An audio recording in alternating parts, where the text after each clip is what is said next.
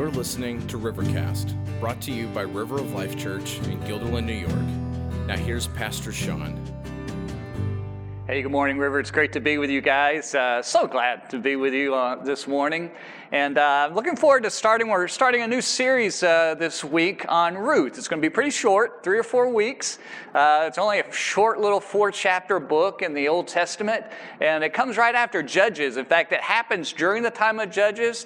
And full transparency, when we got to the end of Judges, I couldn't wait to get out of the Old Testament and like, okay, I need some hope and some joy here in the middle of things. And so the thought of uh, kind of going on with Ruth after that just uh, did not warm my soul much. But I really wanted to kind of jump back and kind of tie that up because Ruth is a is a, an incredible story, an amazing story, really about a gracious God uh, to a woman who was born uh, of a people that were separated and isolated from God, born on the wrong side of the tracks, the wrong side of town, if you will. And yet, God, in His great sovereignty and it's just His amazing grace that we sung about just a minute ago, works in her life and her circumstances that we'll see unfold uh, over these next few weeks in a powerful way.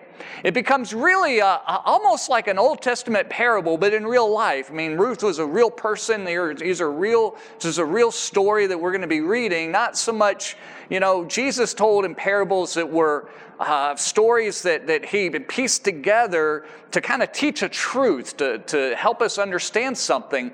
But the story of Ruth is really a, a, picture of Jesus and his church. And uh, it's a picture of God's grace and the, the, the, wonderful love that he has for us. And we'll talk a little bit more about that uh, here in a couple of weeks. But till then, turn with me, if you would, to the book of Ruth. So if, you, if it's like in the, like maybe the sixth book of the Bible, I don't remember, Genesis, Exodus, Leviticus, Numbers, Deuteronomy, Joshua, Judges, Ruth, eight, eight book, the eighth book ends. So turn with me, read with me the first few verses. Ruth chapter 1.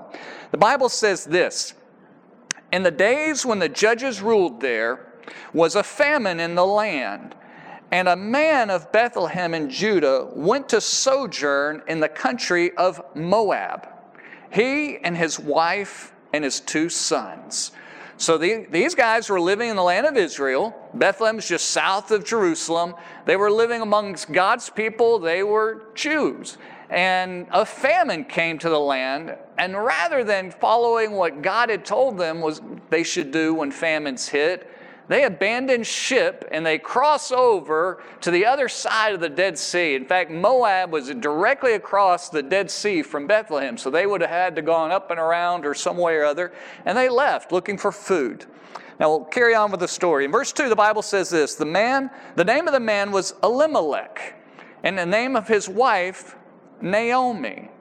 Elimelech means my God is king. Naomi means pleasant or lovely. Both of those names are significant, and we'll talk about those more in a minute.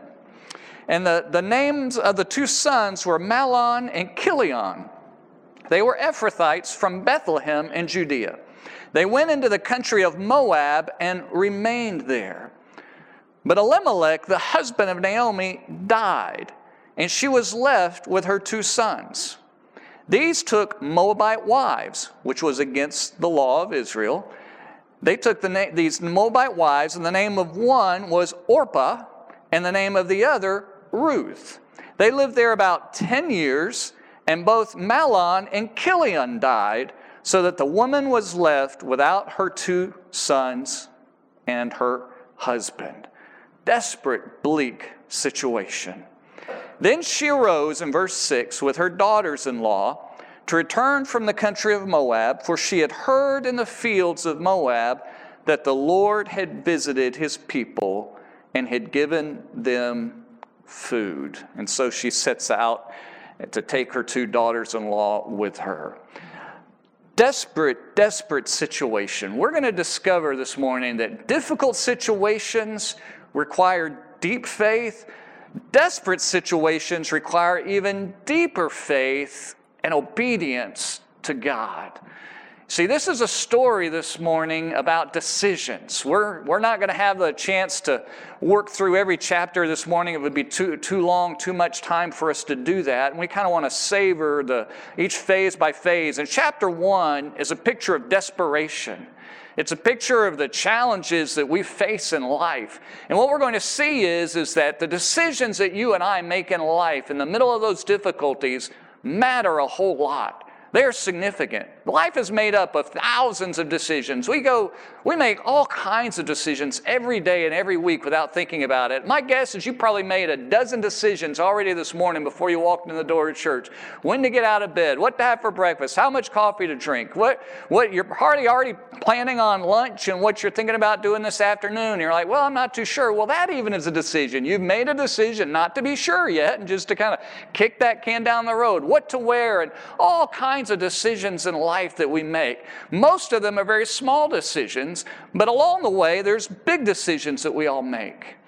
Well, when times are tough, when things are difficult in our life and matters are desperate, that's when our decisions and our choices become very critical, become very important in life. And we need to be careful how we move and when we move and exactly what we do. These are not matters of, you know, whether or not to have a little orange juice this morning, whether to have poached eggs versus scrambled eggs. These are significant matters, life altering, course changing kind of decisions that really impact our life.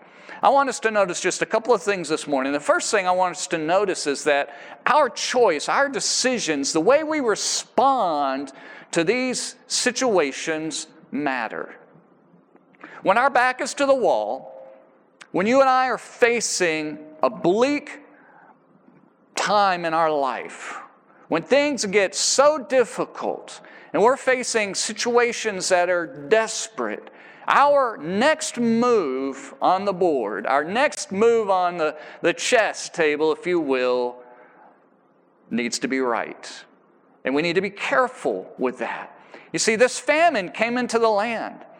And the Bible tells us in Deuteronomy that God told his people, He said, Guys, if you follow me, if you obey me, and if you're my people, my covenant people that we've been talking about on Thursday nights, if you are my people, I'll take care of you. But when you turn your back on me and you walk away from me, I'm going to allow a famine to come. I'm going to allow the enemy come and to conquer you and deport you. There's going to be hardship and difficulty in your life. And a famine comes into Israel, very localized famine. Moab was just literally right across the Dead Sea, not very far, and they had food. This was a very targeted kind of famine. Israel should have looked up and said, uh oh, other people have food. We don't. What are we doing wrong? What's God trying to do to get our attention? And what do we see is this man, Elimelech, made a choice to take care of his family. He so thought in his mind to say, he was a landowner in Israel. We'll see in a little bit, uh, next week or so, that he owned land, which meant they had provision and opportunity and to have crops and fields and, and, and raise animals and all of that. But when the famine hit, that all dried up. And so he did what most of us would do is looked around and say, where do I need to go? Where do I need to find my next job? Where do we need to move in order to provide for our family? And so he made the choice to take his wife with him and to take their two sons with him and to go to a different land. Now, Sean, that doesn't sound so bad. That's not, that sounds like a smart move. If you can't find work where you live and you got to go move somewhere else to find a reasonable income, then so be it. And we would all do that for sure. But this was different. This is not 2021 USA. This is a time where God said, I'm going to bring my people to this land and I'm going to be their God, and I'm going to, and they're going to be my people, and there they will know me. Those of you that have been hanging with us on Thursday nights, remember the tabernacle was there. God's presence was among his people there. And all the world, if you wanted to know God, if you wanted to know the one true God of this world and have his blessing in your life, if you wanted to have the privilege of knowing him, having a relationship with him, having his favor in your life, you would come there because that's where God was. And this man decided to leave with his wife and to leave that blessing. Now, keep in mind, They didn't own a Bible because Bibles weren't common commodities of that day. They were precious and few. They just the, the modern Bible hadn't been invented. They didn't everybody just didn't carry around those copies with them. They didn't have God's people to be around. They moved to a land that was completely saturated in foreign gods uh, lifestyles that were completely offensive to a holy God. So they decided to join their lives, to jettison all things of their faith, to walk away from God, to disobey all of that, and to walk completely in another direction for provision in their life. See, here's a huge lesson for you and for me. When times are difficult in our lives, we need to be careful about the choice that we make. And Elimelech made a choice to run from the problem and to run away from it. And instead, he ended up running to the problem even more. He was running away from provision, he was running away from death, running away from insolvency. And in the end, in the story as it unfolds, ends up running into his own demise and the demise of his family. You see, guys, we need to, when times are difficult in our life, it is appropriate for us to stop and to look up and say, God, are you trying to tell me something? What is it that I need to know?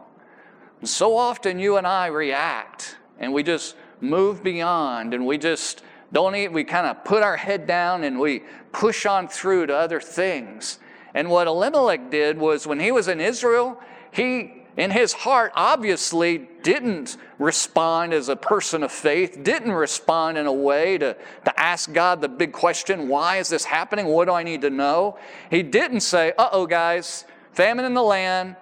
We're the only ones experiencing this. God must be getting on us for something we've done wrong. We need to seek Him. We need to repent as a people. He didn't call prayer times, prayer meetings together and gather people together. Instead, he took matters in his own hand and he ignored all that he had known and he ignored all of the spiritual ramifications in the process. He, he ignored the spiritual problems in search of a solution to his physical problems, his food problem. How common is it for you and for me to do that? How common is it for us we, we at times have a tough time intersecting spiritual matters into our physical reality and the world in which we live. And that's where faith truly comes in, that our video talked about. And there is some mystery and challenges and all of that. And I, I just find it so ironic that a man whose name would be, My God is King, would live in such a way that God wasn't his king. Provision and food and just neglecting and walking away from that. And in the process, he, missed, he made an absolute destruction into his family, cut them off from the people of God, removed them from all of that blessing, and he lived out the rest of his days in isolation from God and all of his people. You see, when you and I go through tough times, it's not always that there's problems, that there's sin in our life. There's not. When Job went through difficult times, it wasn't because he was living in some big sin, but it was a time that God was trying to deepen his faith. And Job was asking some questions why, God? And he was doing like most of us would, like, why me, God? Why'd I have to go through it? God was deepening his faith in the process.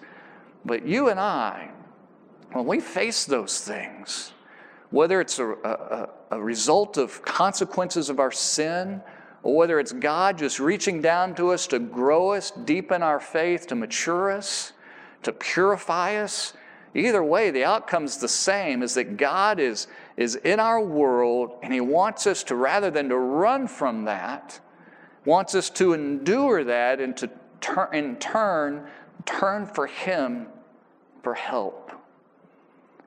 Elimelech didn't do any of that. He totally walked away and in the process brought such destruction into his family. I want you to notice how his wife Naomi reacted. We got a little bit of a taste of it that she heard that God had blessed the people again in Israel, and she heard there was food to be had. And so she sets out, and in verse 7, she sets out from the place where she was, the Bible says, where her two, with her two daughters in law. And they went on the way to return to the land of. Judah. But Naomi said to her two daughters, Go return, each of you, to your mother's house. May the Lord deal kindly with you as you've dealt kindly with the dead and with me. Apparently, these two wives were wonderful women, had taken care of and loved their husbands well, and in turn had loved her and as a mother in law. I mean, if you love your mother in law, that's some serious stuff right there, right? So, I mean, they were good folks. They loved her. And so Naomi said, You know, go. May God deal with you kindly. In verse 9, the Lord grant that you may find rest, a peace and a security and a safety and blessing in life is what's bound up in that word. Each one of you in the house of her husband. Then she kissed them, and they lifted up their voices and wept. And they said to her, No, we will return with you to your people we get a taste of Naomi. Naomi turns to her daughters in law and said, I've got nothing for you. Go back to your homeland. Go back and find husbands there. You see, we, we struggle to, to understand in the culture of that day, but in the culture of that day, these two young ladies, the natural thing would have been for them to go back home to mom and dad. Back home to mom and dad is their people, is the, what the life that they were familiar with. It was where their resource base was. It was where future opportunities. The world was bleak for a widow. Naomi was an older widow. These were two younger widows. At least they had opportunities to remarry and to, to get reconnected. And Naomi was trying to release them and say, I, I, I You don't owe me anything, and I certainly can't, t- can't take care of you. And she tries to send them on, and they, they didn't want to go. There was genuine love and connection that happened there. And Naomi goes and she kind of argues with them, like, Ladies, I, I can't give you husbands. Even if I could, if I got married tonight, you're going to have to wait a long time till these guys grow up. Like, let's think here a little bit. How are you going to take care of things? We get a glimpse of Naomi living by sight, continuing on the life that her husband had lived, uh, living by sight, not by faith, trying to figure out the situation by just all the details and what was in front of them. And the ladies did not want to go. And so, down in verse 13, the Bible says this. She finally tells them, says, No, my daughters, for it is exceedingly bitter, extremely bitter to me, for your sake that the hand of the Lord has gone out against me. Then they lifted up their voices and wept again, and Orpah kissed her mother in law, but Ruth clung to her. Naomi, in looking at her life, became bitter. In fact, at the end of chapter one, when she finally returns back, she tells all of her friends, Don't call me Naomi anymore, which means pleasant and lovely.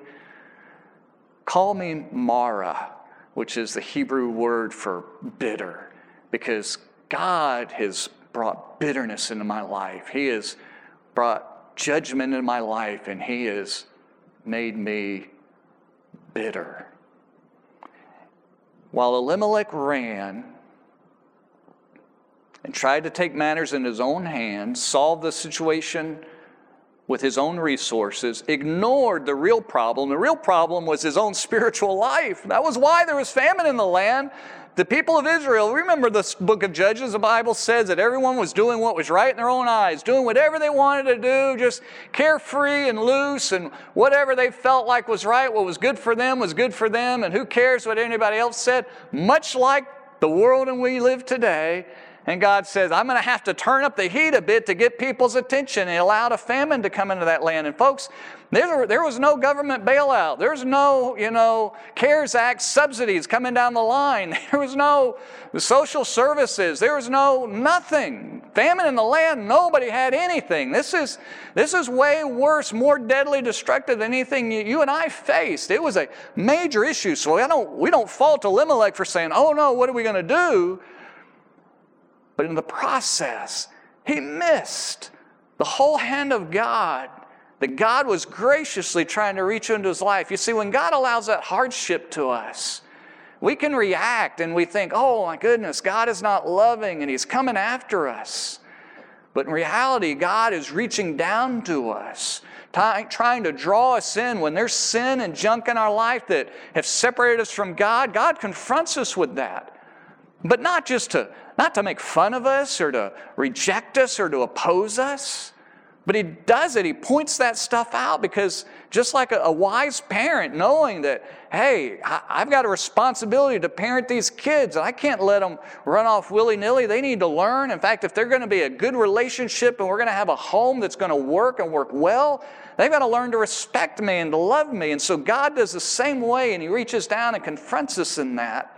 And in the process, Naomi blames God for what happened.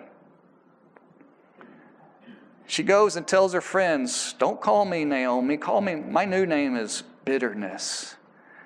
You know, the other ladies, I don't know, we don't know exactly how they responded, but you know, to some degree, they brought it on themselves. It, she says, I went away full. I had a husband, I had two boys. I'm coming back completely empty. Well, they were planning on wandering around, as the Bible said, we read it earlier, but just sojourn, kind of temporary accommodations. And they ended up spending, who knows, over a decade at least there in that world.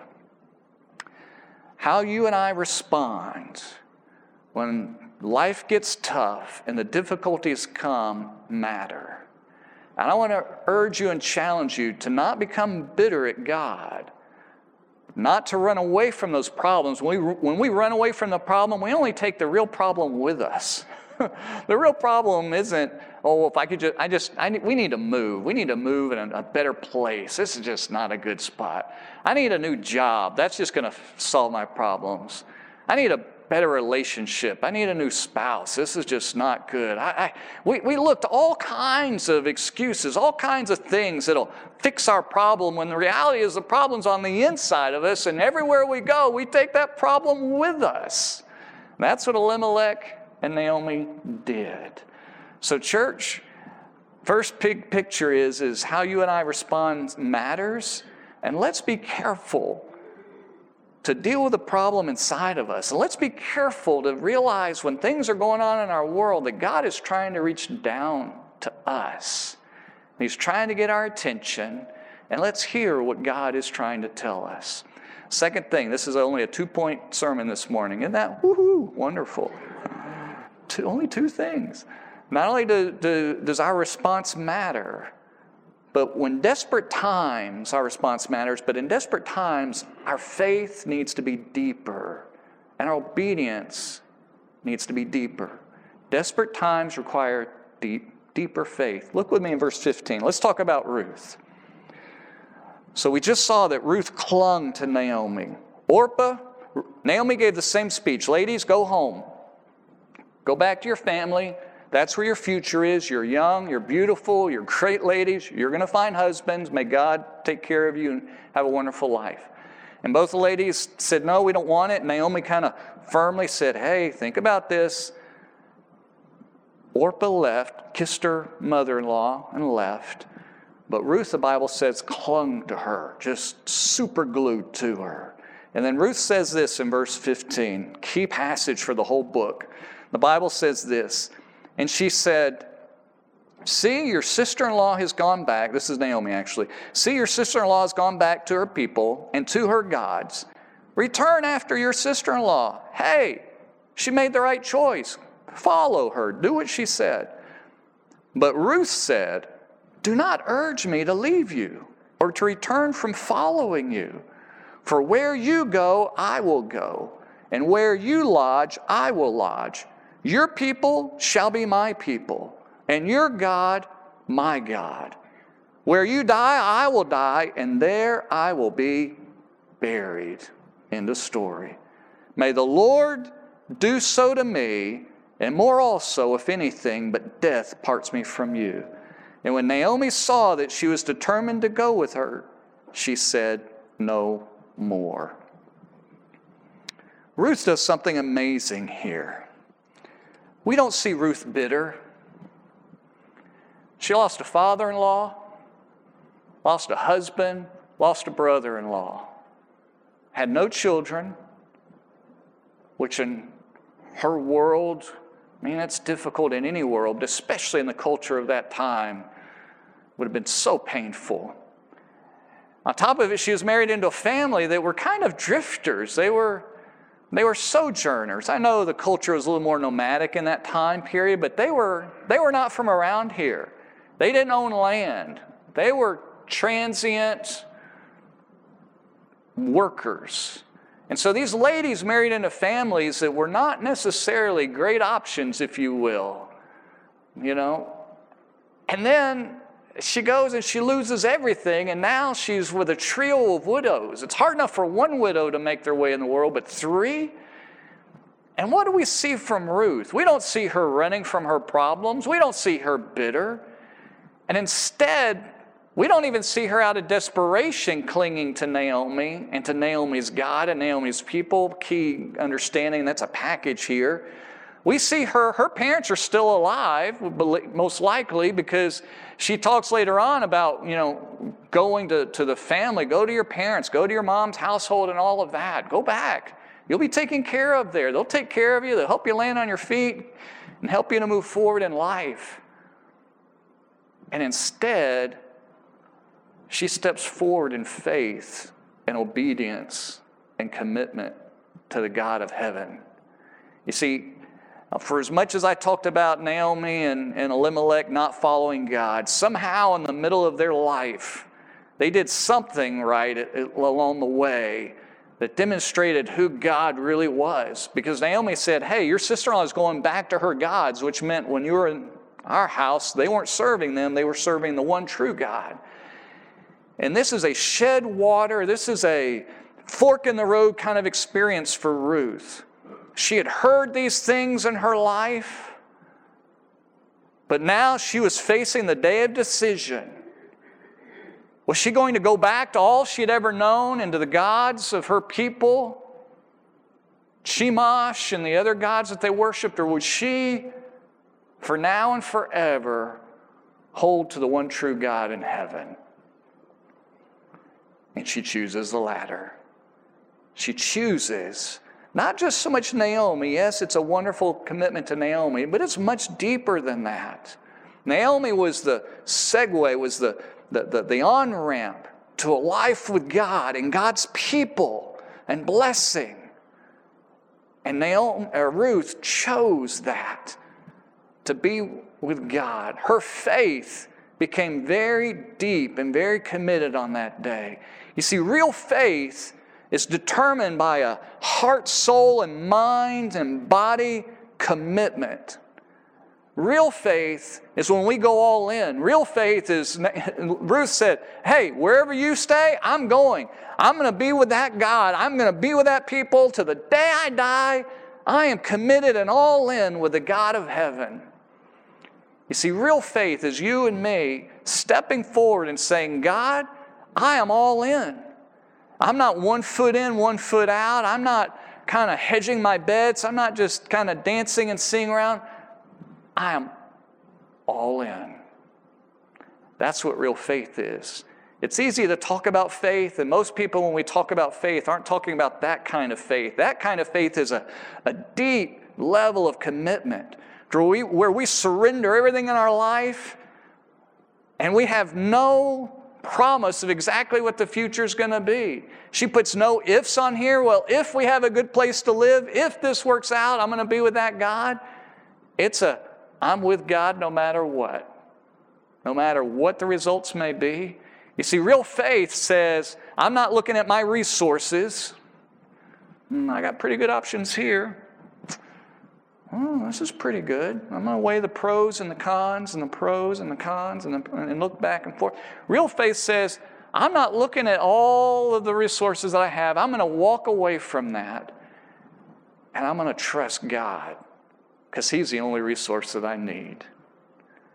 In fact, Ruth's future prospects were way worse than Naomi than had she gone back home. Naomi didn't have anything to give her. Naomi can't comes back the one who abandoned Israel, the one who turned her back on God culturally, the one What's she going to come back to? Farm fields that are overgrown and not taken care of? And Ruth said, I'm, whatever the cost, whatever the consequence, I'm with that God. You see, that's what real faith is. Real faith isn't just simply, you know, believing in spite of evidence. Fact, real, real faith is believing because of the evidence, but real faith goes farther and says, I'm going to believe in spite of the consequences. Whatever they may be, I'm going to follow God and do what God says. I'm going to trust Him. I'm going to hold to Him. I'm going to obey Him. I'm going to do what He says no matter what. Elimelech and Naomi wanted God to bless them in spite of their actions. Ruth said, I'm just going to pursue God regardless of what blessings I get in life or not. I want to be with Him. I'm going to trust Him. Trust that my future is there. That's what real faith is. It's a, it's a lifetime commitment, fork in the road. That she said, if I don't see my parents again, sad. I don't know how vacations worked. I assume they didn't have to get go through quarantine and all of that craziness on their way back from the other lands. I don't know how that all worked. I imagine they saw one another, but nonetheless, you walked everywhere you went. When you got 50 miles, you know, you just head on out to Syracuse, start walking today, and, you know, I'll see you in a month or two, you know, have a good trip. Just was not an easy thing to do. But she said, I'm going to choose God over everything else. God is what's most important. I choose God over all of my, the appearances what's going on. In fact, think of this with me. Everything in Ruth's life at that point had fallen apart. Income gone, marriage gone, future in a rubble. And most of us would be questioning God's love. God, I'm not sure you really love me. An average person would be saying, I'm mad at God for letting this happen. I'm mad at God for all these things going on. But we don't see her there. She's not blaming God for that stuff. She's probably saying, you know, I don't know that I get it, but I'm still just going to trust God. And that's the attitude we ought to have today. So many today try to make God fit into their box. Well, I'll believe God only if my little world works out perfectly and it just all my expectations, and then I'll. And Ruth said, I'm going to trust God, and He's out of the box. And none of my expectations that I wanted in life have turned out well, but I don't care. I'm going to trust Him. You see, guys, for us this morning, there's a couple of decisions that, that are bouncing around. Ruth had heard about the things of God. She'd been taught. She had known things. She didn't just commit to God out of the blue. But whether or not she had fully ever gone in, we don't know. I get the sense from this passage that this was even new revelation to her, that God was kind of bringing her to that point of all in, not turning her back, like her sister, walking away, but going all in. So, for some of you, you've learned and heard about these stories about Jesus and about his love for you and dying on the cross.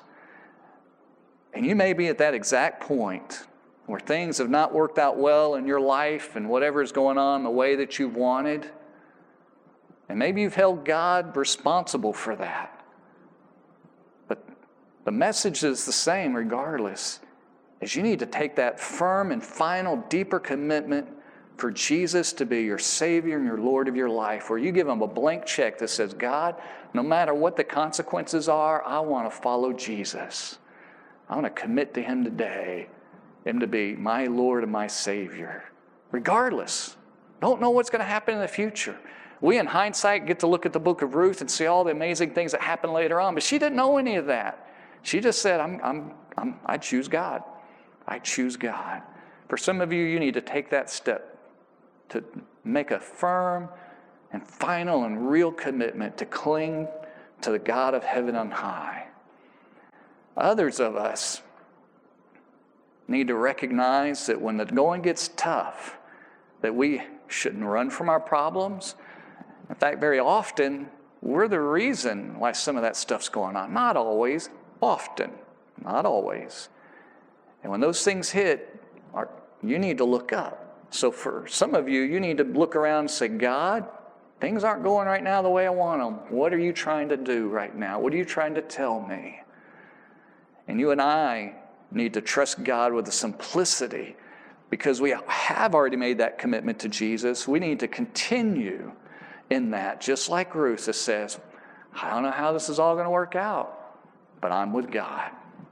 I'm with Him. Jesus is Lord, and I'm going to obey Him regardless of the consequences and whatever goes on in life.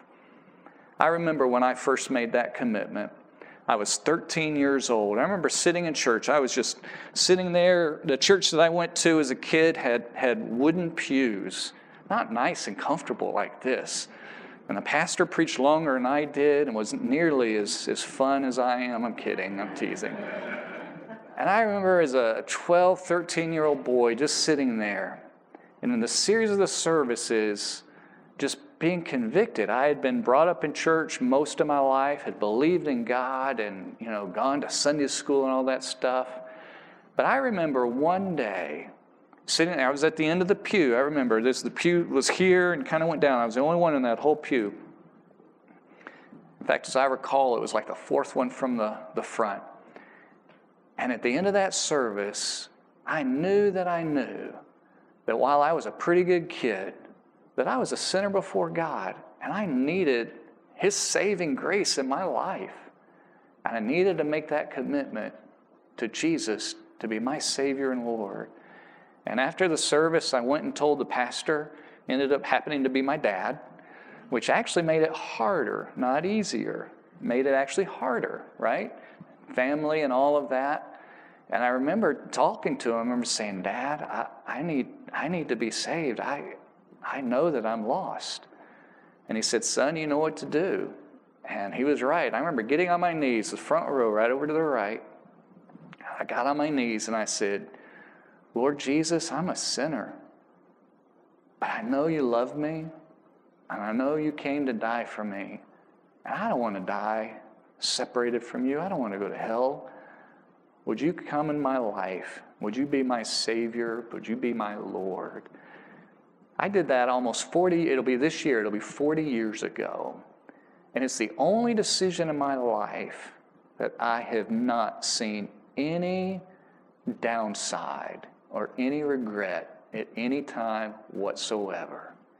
How many decisions do you and I make where we regret? We get a car and we think, eh, I don't like this. Uh, I wish that could be better get a house. Oh, I thought this was better than it was going to be. Relationship. Oh, this was. I thought this was going to be wonderful. Not so wonderful. Oh, this is hard. Not once. Forty years. Forty years. Folks, you never get a downside with Jesus. Never. He promises, I will always take care of you. I will never fail you. And He's never failed me as a teenage boy, as a young man, as a husband, as a father with eight kids. How in the world do you provide in a world today like that? It's never failed once. We need to learn the lesson of Ruth. To put our commitment all in with Him, to start that. Just being around the people of God is not enough. And then as the challenges arise, to continue to just simply trust God and walk forward in that faith, trusting Him, whatever's coming down the line. I don't know where you are this morning in terms of what God's speaking into your heart spiritually, but I'm guessing God wants your faith somewhere to grow and to be challenged. To either have faith for the first time to make that commitment like Ruth did and that I did or that faith that you already have to go a little bit deeper. Maybe you've been struggling with how to handle some of those problems. I don't know. But whatever God's been speaking in your heart, we're going to participate in the Lord's Supper in just a minute. But before we do that, I want to give you a chance to just give you a moment with God, just you and God talking with Him, to give you a chance to say, God, I want to follow you. Or God, I'm going to continue to follow you.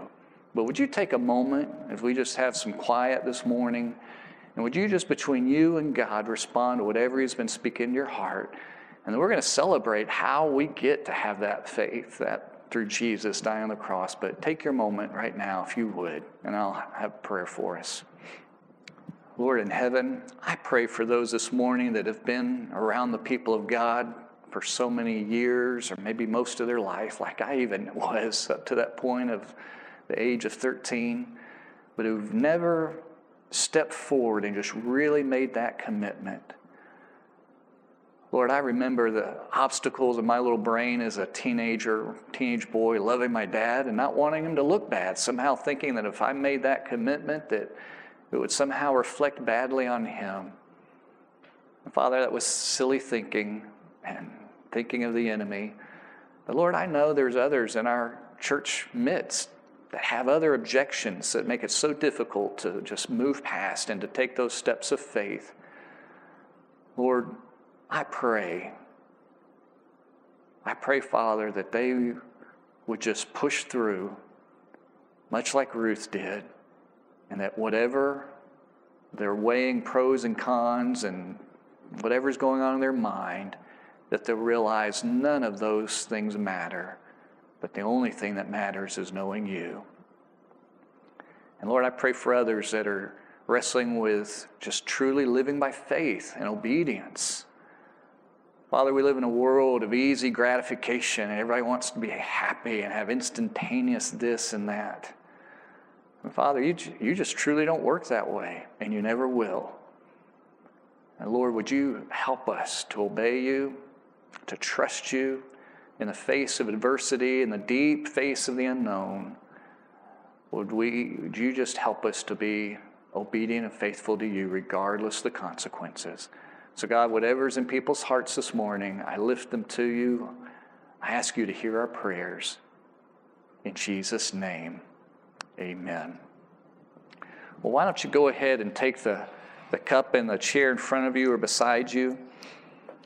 And we want to celebrate our, our Lord's table together this morning. It's a privilege to do that. We do it regularly, one, once a month at least, to celebrate and be reminded of why we can have faith to begin with, and that's that God has sent His Son Jesus to die on the cross for our sins.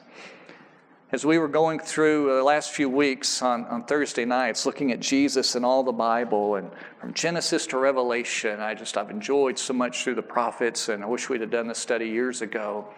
But uh, it reminded me, we talk about the new covenant, right? Every week. This is a, an example or representative of the new covenant, the new relationship, the new agreement that God made not that we came to the table as equals, like when you buy a house, you know, buyer, seller together, making agreement. This new covenant is God's deal for us. He did all of the work, and we just simply receive it by faith. And it's the new covenant that God had to work because all the old covenants, all of the old arrangements fell short.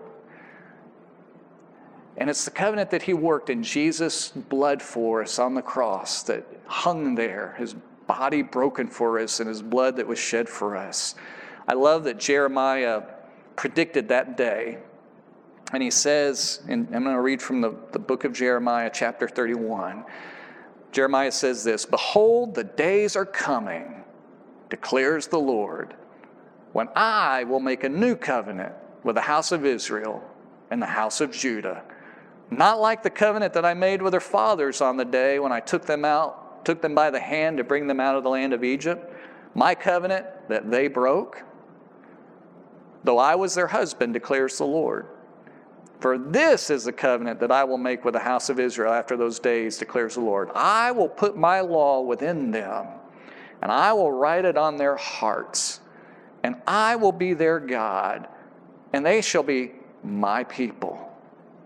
And no longer shall each one teach his neighbor and each his brother, saying, Know the Lord, for they shall all know me. From the least of them to the greatest, declares the Lord. For I will forgive their iniquity, and I will remember their sin no more. So fitting for us to re- have read Ruth and looked at her life. That God in this new covenant says, I'm going to be their God, and they're going to be my people. And I'm going to take my laws and write it, put it in, infuse it into the DNA of their heart. No longer written on tablets of stone like the Ten Commandments, but I'm going to take my character and the Holy Spirit and I'm going to infuse it into their soul. And they're going to know me, a personal relationship with me, and I will forgive them of all of their past transgressions, all of their sins, and all the wrong they've done. Give them a new life. And I will remember those no more, and I will forgive all of that in this, this new agreement that I'm doing that can't be broken. What you and I celebrate today is that new covenant. That we, even though we're not Jewish, that God, when we turn and trust Him, just like I did when I was 13, turn from my sins and ask Jesus to save me, that I enter into that covenant. And when you did that, you entered into that new covenant. And Jesus told us to remember that regularly of exactly what He did. So go ahead and open your open the wafer there. If you've been here before, you know these pull hard, so it's the clear tab if you haven't seen these before. Jesus, that night when he was with his disciples, he said, Take, eat. This is my body, which is given, which is a ransom we talked about Thursday night for you. The Bible says after that supper, they took this cup. It was a picture of Jesus' blood, not in reality, but a a metaphor, kind of like a parable, just a picture that that new covenant would come with a great price, that Jesus would die, that his blood would be what forgives us of our sins. So the, the wonderful relationship that we celebrate and we get to have with God is only because of his blood. And this is to remind us of that. Jesus said, as often as we do this, do this in remembrance of him. Aren't you glad that Jesus saves? I am. Aren't you glad He challenges us to grow in faith? I am. It's not always fun, but I'm glad He challenges us. And if you're still on that fence about wanting to trust Jesus or not sure or go all in or not, I would love to talk to you. And if not me, somebody else would talk to you. So talk to somebody you know here, talk to me, reach out to me. But it matters. It matters. Let me close this in prayer. Father, thank you for the Lord Jesus. Thank you for Ruth. What an amazing story of her redemption, Father, and how you're such a gracious God to reveal yourself to her, and she in turn clung to you. Father, may we do likewise against all the evidences and the things that we see in life. May we not worry about what other people are doing. May we not worry about what other people are thinking. May we just cling to you ourselves. I pray this in Jesus' name. Amen. God bless you. Guys have a great week. Thanks for listening to Rivercast, brought to you by River of Life Church in Guilderland, New York. Visit us on Sundays at 10 a.m. or online at riveralbany.com.